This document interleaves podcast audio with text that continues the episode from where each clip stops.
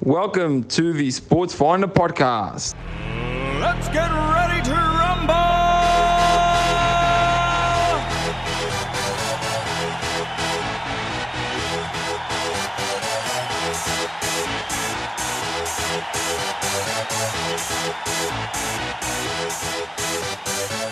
Y'all ready for this?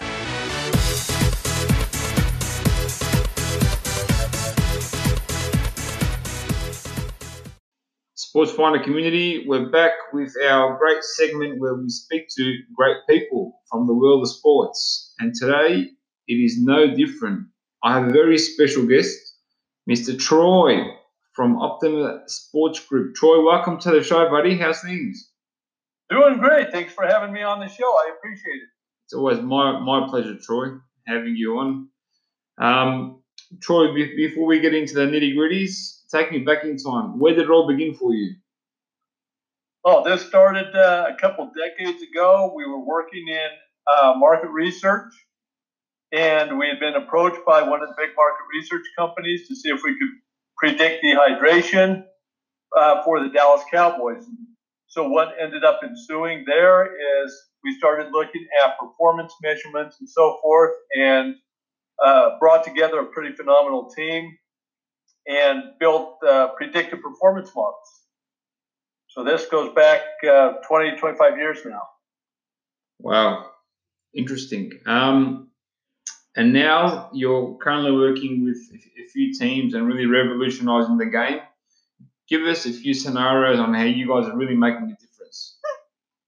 So in our world, we build predictive performance models. So what that means, Ahmad, is we can accurately define how well an individual player will perform and why he will do that.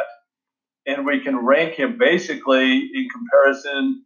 If we're looking at NFL teams, for example, we can rank very accurately how well the individual player will do in his position in comparison to the other players. Very nice.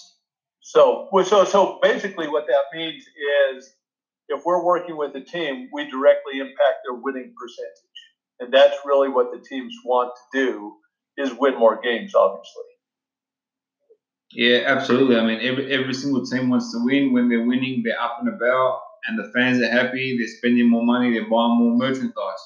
So you see, you guys have an impact all the way through, from the bottom straight to the top. yeah, Um, we do. I mean, seeing seeing as that it's such such a great product and formula, how have teams basically responded to you guys? It, it's actually been uh, difficult uh, from a, a couple aspects. Is one, when you're looking at working with a professional team, they want to know how this impacts their scouting and their recruiting. If you're looking at a college, and so there are some barriers to entry for sure, even with a track record where we worked with uh, a few Super Bowl teams. We have an NBA championship. We've worked with an MLS team and taken them to the cup we still have pretty good hurdles that we have to overcome. Uh-huh. And, and and so that's from the, the corporate side for sure.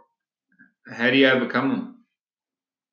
Well, most of the teams with the uh, with the track record and so forth, we're able to answer a lot of the questions. We also uh, incorporate the scouts, and we can make the scouts of a professional team better because we've identified data points that more accurately predict the athletic performance. And so we can impact how they scout and what data they collect, which is more useful for the team itself. Interesting. Um, what's the biggest concern that you're sort of hearing in this space now? Not in terms of your product, in general, in terms of well, what are teams facing that they can't really solve and haven't been able to, to, put, their hands on it? Well, there's no silver bullet for analytics, and everybody still looks for a silver bullet. And I think that one of the one of the issues that teams face is, hey, we just want better information. And so getting better information often requires a better data source. And what we find one of the big problems, especially in sports, is the data that is available to the teams is not always accurate. Uh, a good example is we worked with an NFL sports agent this past season, and uh, his client was a really good defensive end in college, uh, had been drafted a couple years ago, got injured, uh, got waived, was on a free agent, trying to get back into the league, and uh, Wikipedia listed the guy at 6'4", 240, and the guy is 6'7", 275.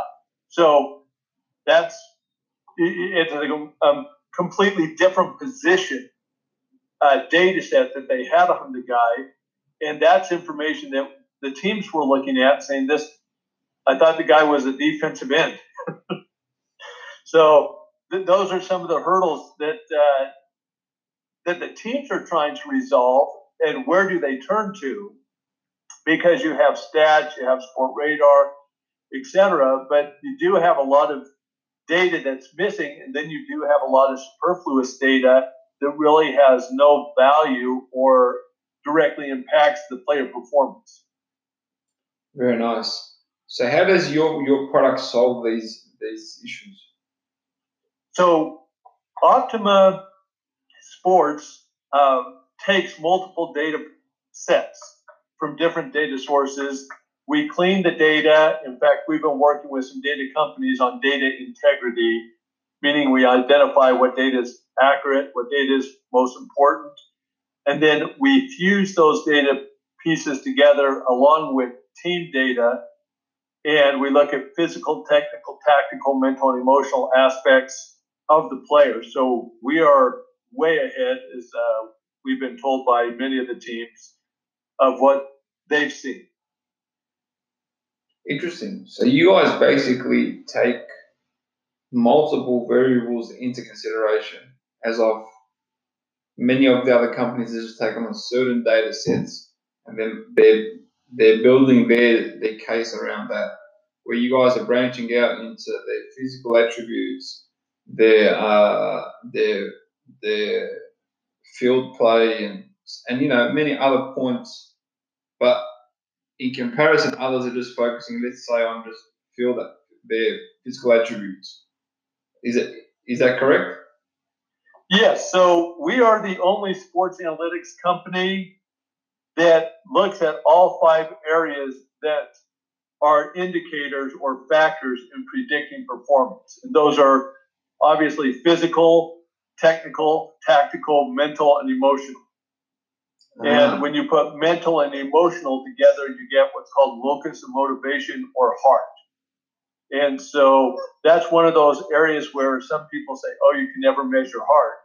Well, you actually can if you know what motivates the individual player and, and what drives that's them. that's unbelievable. Okay. Oh yes. Okay. So so I, have heard a fair bit about the whole mental part. How, how do you guys measure the whole mental mental aspect of a, of a player? So we use uh, two different techniques actually. Uh, the first of which we have a sports psychologist that uh, sits down and does an interview with the players, and this under, uncovers uh, several key aspects. And then we also use what's called high res, which is rational, emotional, social, and this is proven out by neuroscientists uh, for market research, uncovering the drivers of decision. So how does an individual player make his decisions both on and off the field, the court, the pitch, whatever it may be. And when you put those two areas together, you can very clearly define how the player is going to react in certain situation, what he's going to do, um, and when, what his motivators are. Will he is he a team leader? Can he stay focused? Is he driven? Uh, how is he going to make his decisions? Uh, and, and, and that's critical for a team because you'd rather yeah, have a guy that's going to fit the team and, and work well.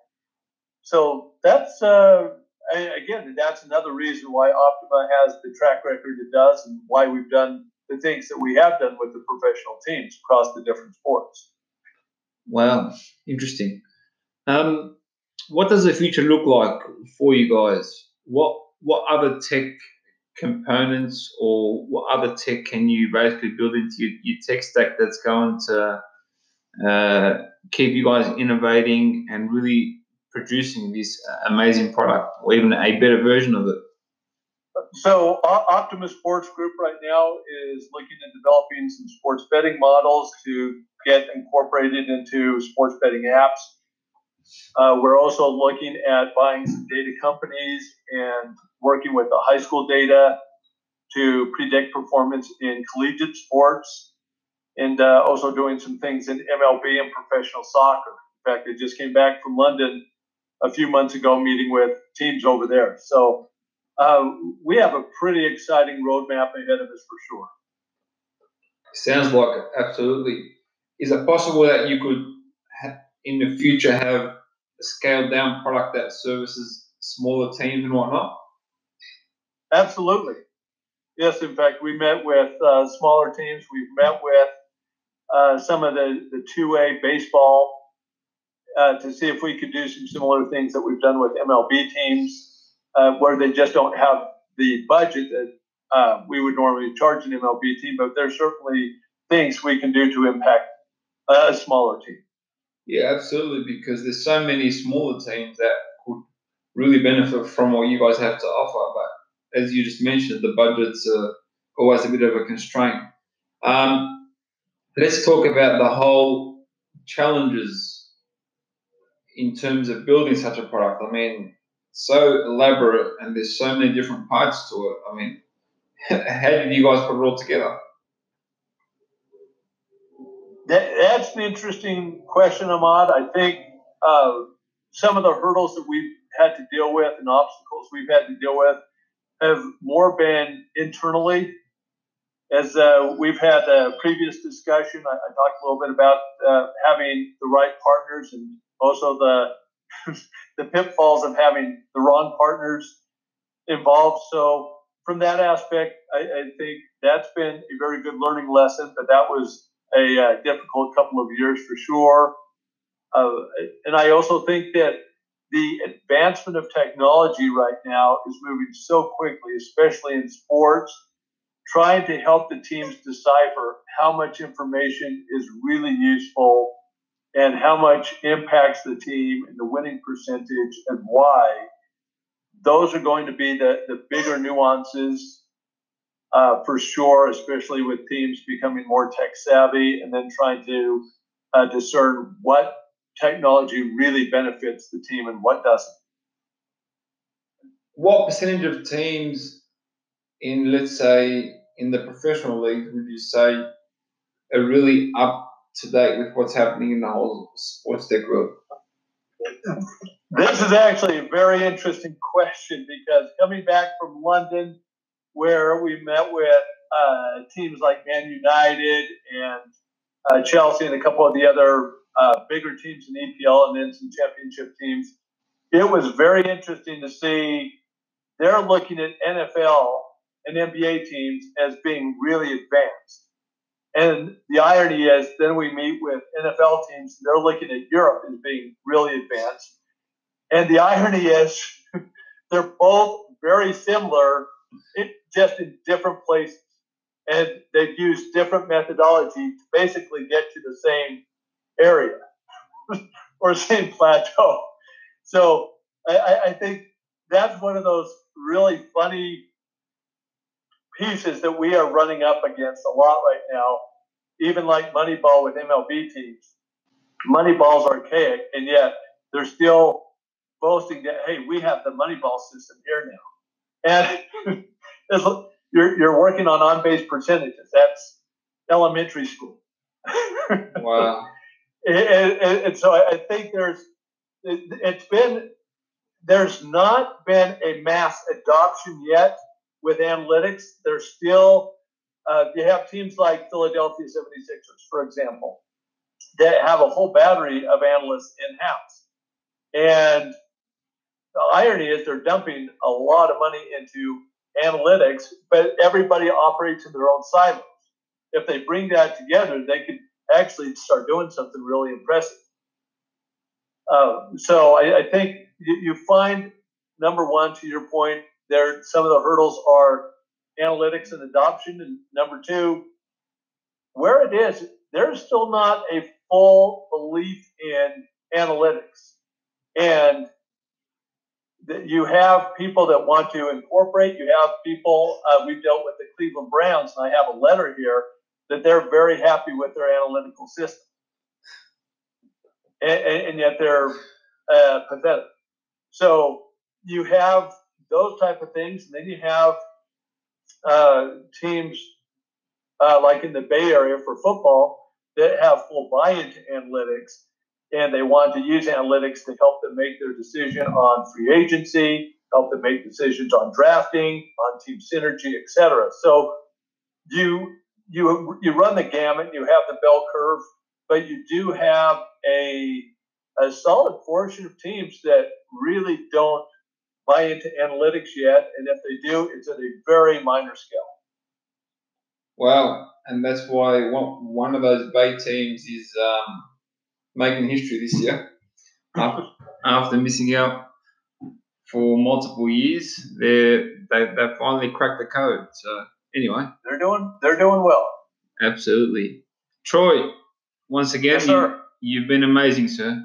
You're just filled with knowledge that we all lack and, and, and need to absorb.